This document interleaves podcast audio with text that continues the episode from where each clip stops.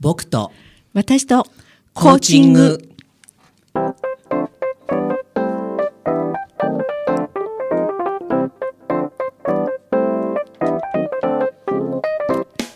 皆さんこんばんは。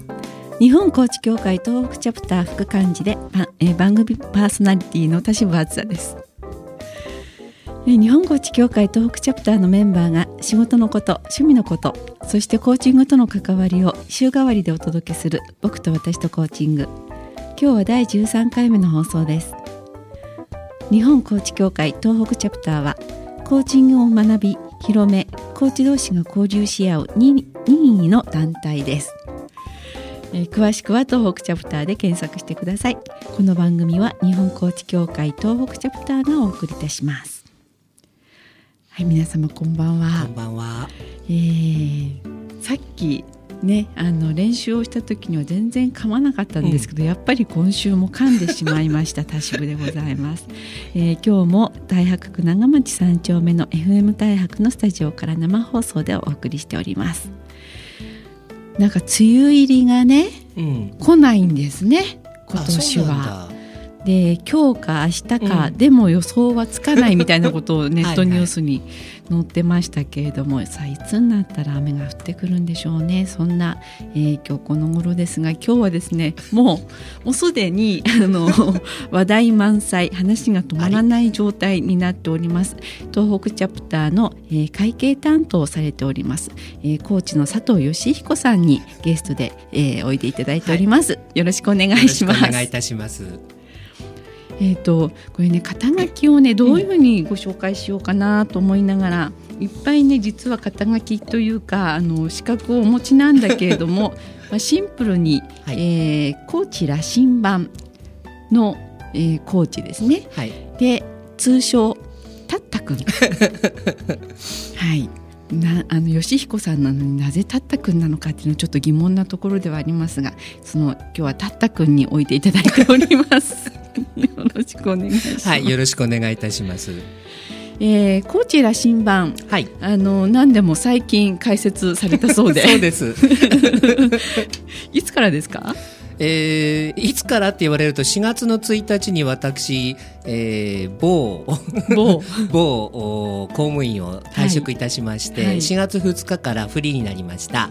おめでとうございます。ありがとうございます。おめでとうございます。なんですかね、わかんないですけど。あのーおめでとうございますっていうのとよく辞めたっていうのとなんかいろいろうん。あのー独立開業なさった方聞くとはい2種類あるみたいですね、はい。ざまみろっていうのと本当に大丈夫かいっていう。吉彦さん的にははい。どんな感覚なんですか、うーん僕の感覚としてやったなんですよね。やっと辞められた。やっとやめられた、20年近く結婚したから俺辞める辞めるってかみさんの前でえー言ってたのがこれでやっと聞くことがなくなったんじゃないですかね。うーん あのねまあ前は何をやってたはさておき、はい。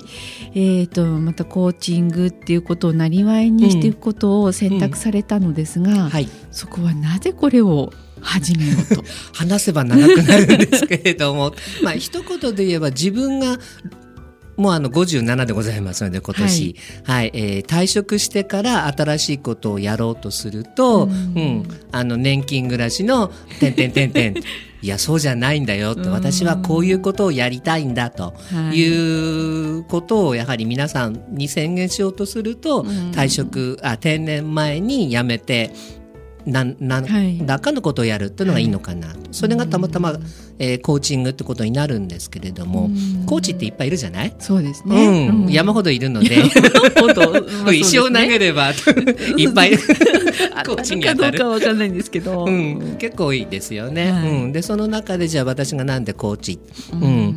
たのはあのー要は辞めてから定年し、はい。なってから皆さんどのぐらい20年30年ぐらいありますよ今はね。平均寿命平均寿命。80代後半になってきましたからね。ね、そうするとその間じゃあ、えー働くんですか、うん。それとも年金暮らしするんですか、うん。うん、でも、まあ、ほとんどの方お一人ではないですよね、はい。まあ、家族いらっしゃいますよね、うん。じゃあ誰とどこで一体何をするんですか、うん。ってこう考える、はい。うん、その時に私はほらサラリーマン、まあ、一応公務員だったんですけれども、本当にこれ自分のやりたいことなの他にやりたいことなかったのか自分の価値観はどうなんだろうってことをこう遡っていった時に、はい、私の場合仕事観と価値観が180度違ってたのね。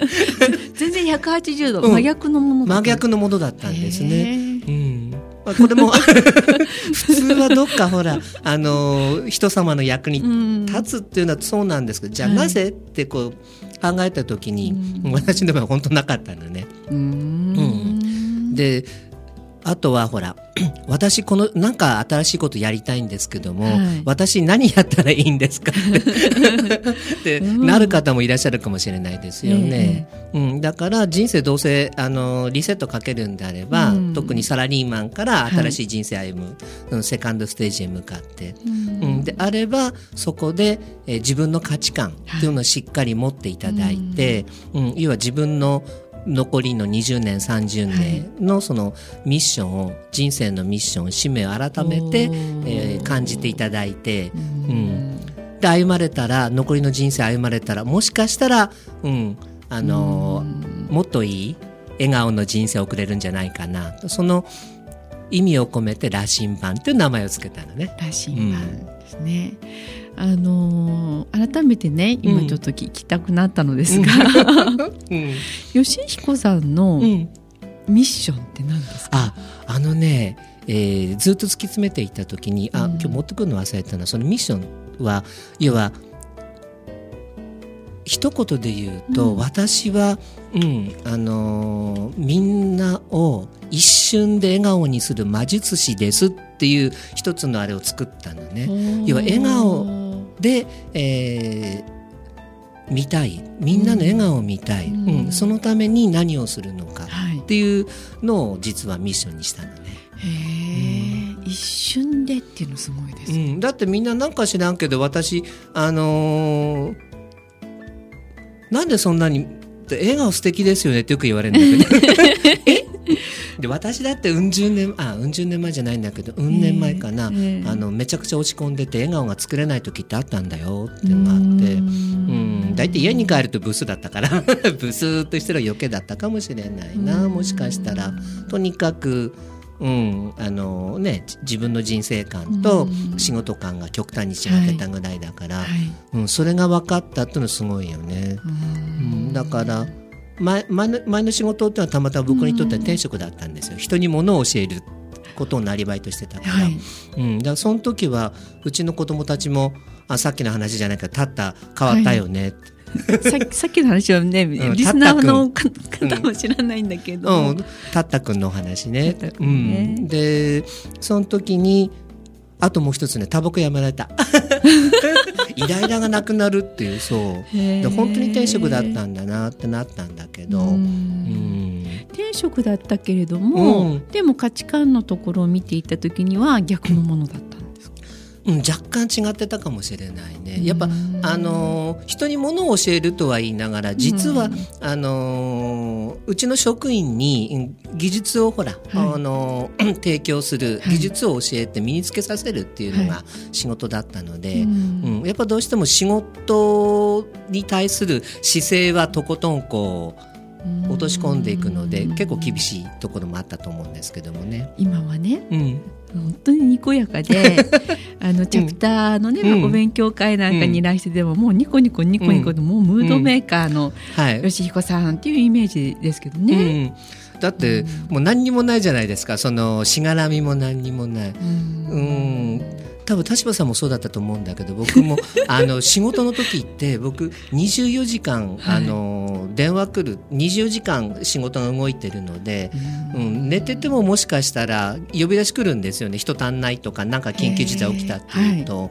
うん、で対外調整もすごいし、うん、最悪僕36時間出ずっぱったなりましたからね。ですね、うん、そういう中でやってたので、うん、それからすればもう何のしがらみもないもん。ニコニコなるじゃないですか。もう楽しくてしょうがない。そう楽しくてしょうがないですよね。もう本当にニコニコニコニコっていう感じでそのちょっと今たったくんの話がちらっと出たのでね、うん、そこだけちょっと押さえとこうかなと思うんですけど、えー、その通称たったくんって名刺にも、はい、あのドメインのところにタッタ君って出てくるんですけども、でそのタッタ君はなぜタッタ君なのかと。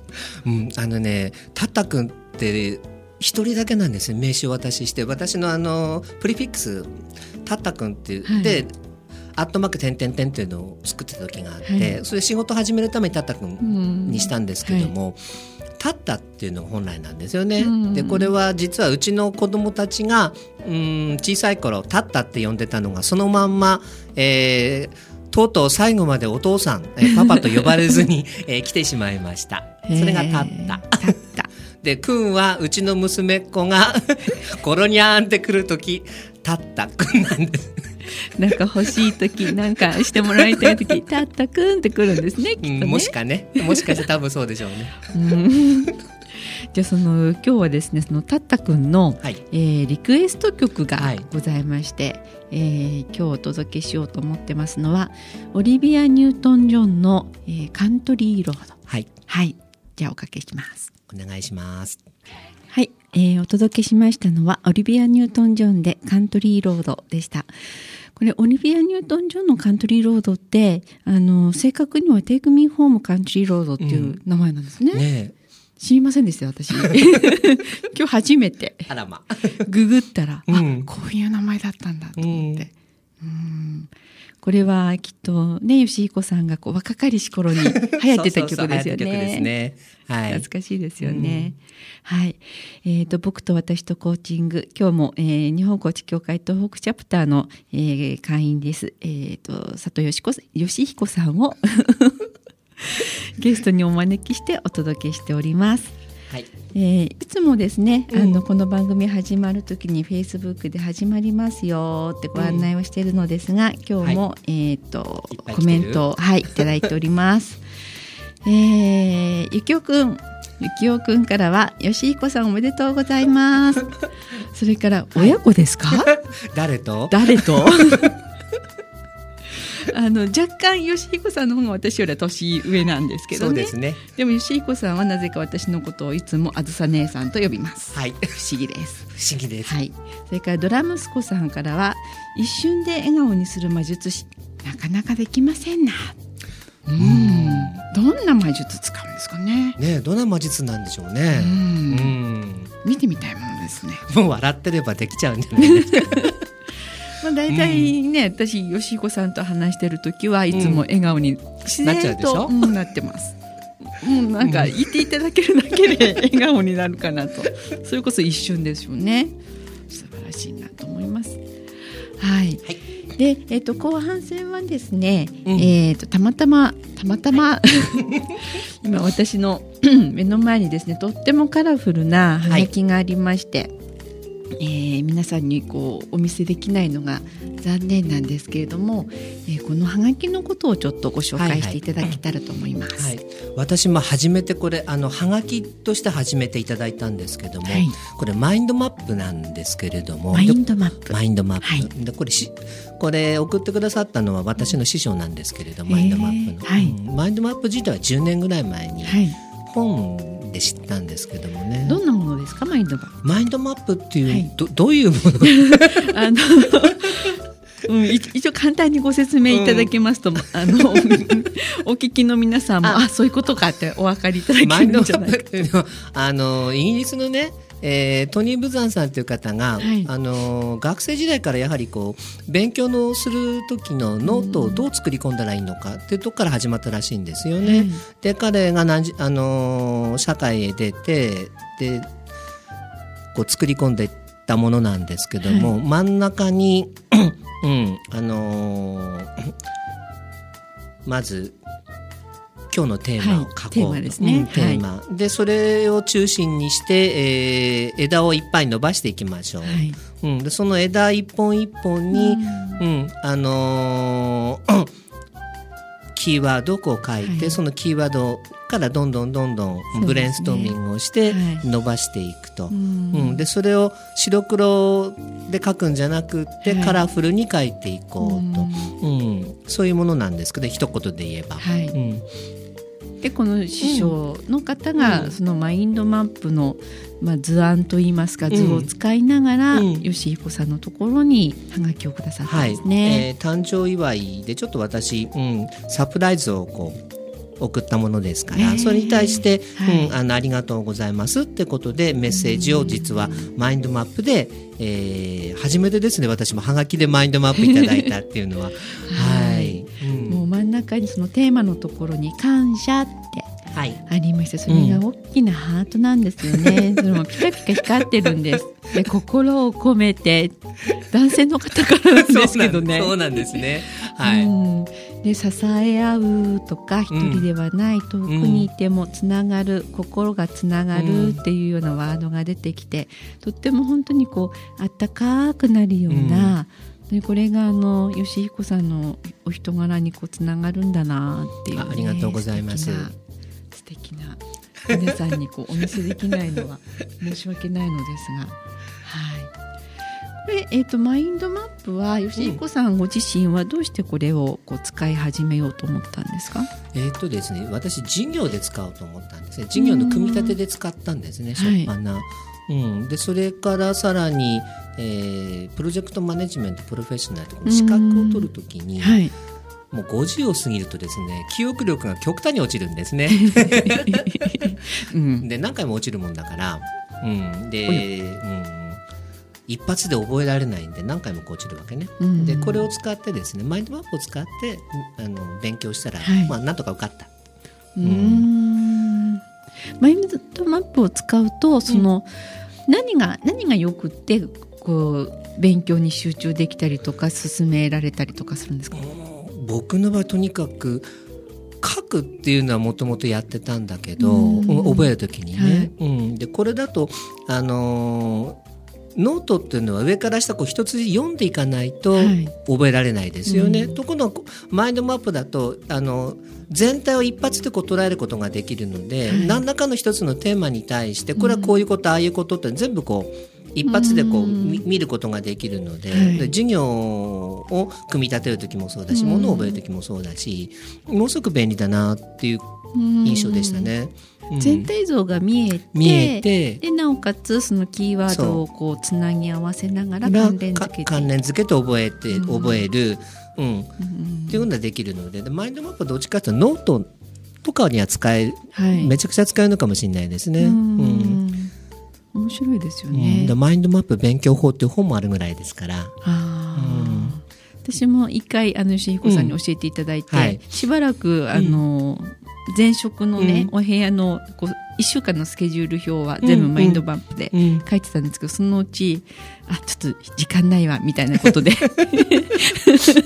忘れてたところがあるんですけどね。僕朝来た時に今日のデイリーチェックってあまりにも仕事が多い量が多いと、マインドマップに落とし込むんですね。今日の仕事ってプライオリティ書いていくから。そかそか、うん、そうすると、うん、10分ぐらいできちゃうのでそうすると効率上がるんですよね。うん、で頭の中整理できちゃうでしょ？先に、はい、うんでもスムーズにこう次々とや次々といける。うん、それコーチングとのこうつながりみたいなものは、うん、コーチング 実はですねこれマインドマップをかい、えー、と某もうばばらしちゃっていいのかな？仙台ビジネスターミナルって異業種交流会私出た時に、マインドマップで例によってメモ取ってたんですよ。はい、うん、あの講師は笹崎姉さんなんですね。笹崎久美子さんなんですね。あの東北チャプターの現在の、はい、えー、はい、はい、代表幹事ですね。はい、はいでメモ取っててでそこに福地さんがいらっしゃったんですね。えっと、福地さんは、えっ、と前年度の会計担当、ねはい、会計担当なんですね。うん、大御所がそうなんです。でサさんと今度チャプターでマインドマップ教えて。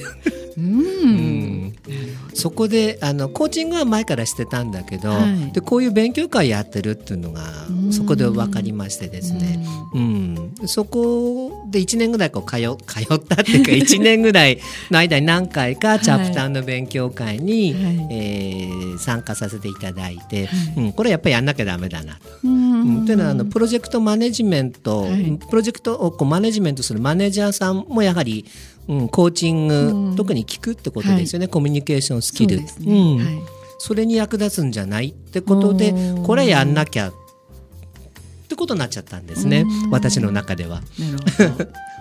あれチャプターでマインドマップの勉強会したのっていつでしたっけ、2年前ですね。2年前ですか。うん。で1年ぐらいは、えー勉強会だけにこうご参加いただいてたとうん。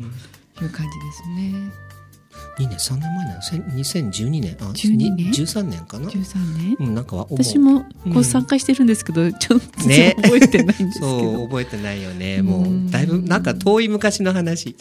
でもそこでマインドマップのこう講座というか、うん。お話をしていただいてからまたつながってコーチングにね、今うん。お仕事にまでしてしまうっていうのは、なかなかこれすごいなとすごい展開ねって思っちゃうんですけうどね。ん、それはあのやはり自分の中で、ううんん5060、うんうん、これからどう生きようっていった、うんうん。そこへもこう結びついてきちゃったんだろうなと思いますよね。コーチングを勉強することによって、うん。ますます、うん、自分はどうあるべきなのか自分のミッション何なのかってところへ落とし込んでいったらこれやんなきゃ ってことになっちゃった。うん。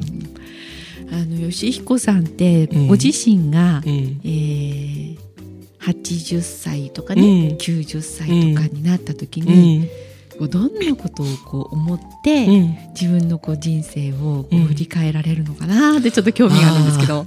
あのね実はね、あのー震災の後に、はい。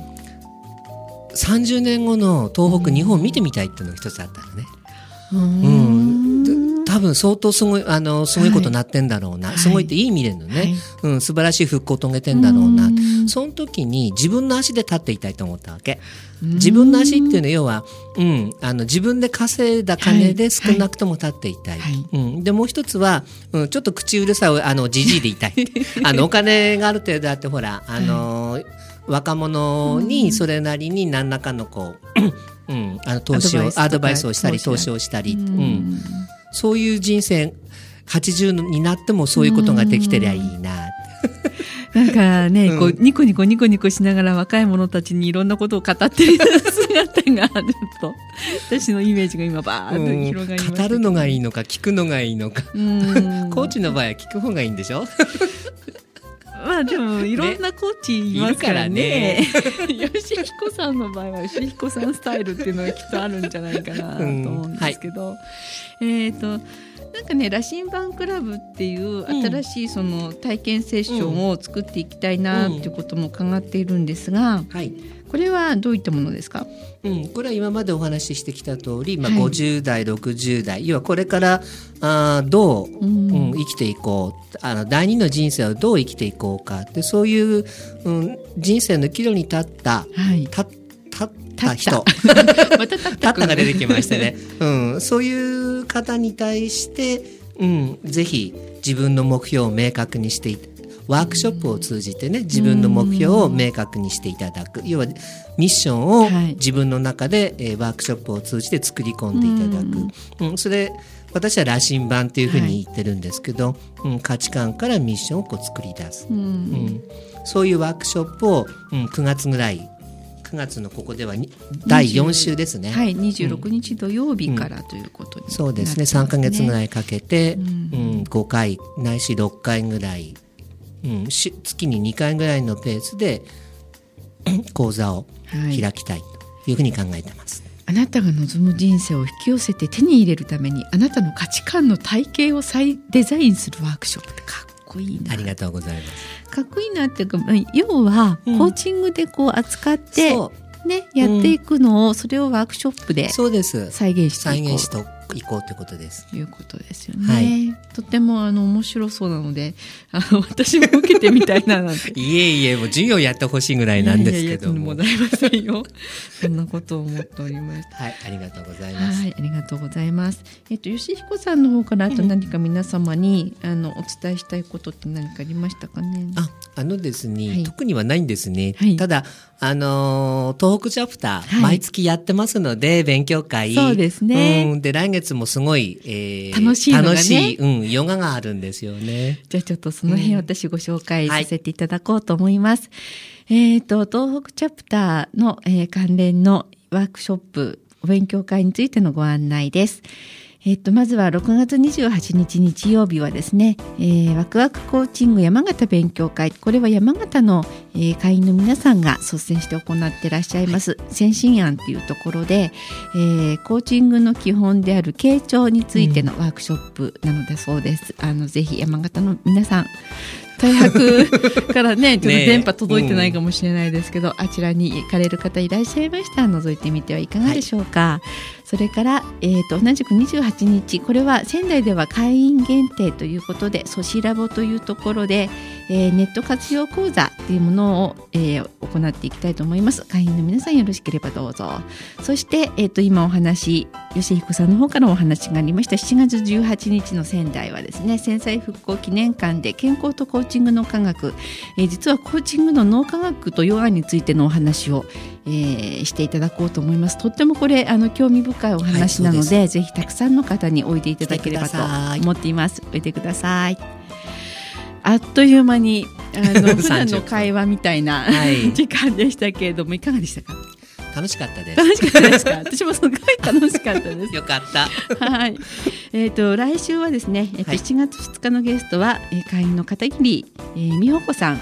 そしてパーソナリティは笹崎さんがまた登場してくださいます、はい、えー、この後20時からおねねばーの昔話で、えー、お楽しみください、えー、本日は日本日本コーチ協会東北チャプターの田渋がお届けしてまいりました。雨早く降るといいですね。そうですね。梅雨だもんね、はい、ではまた来週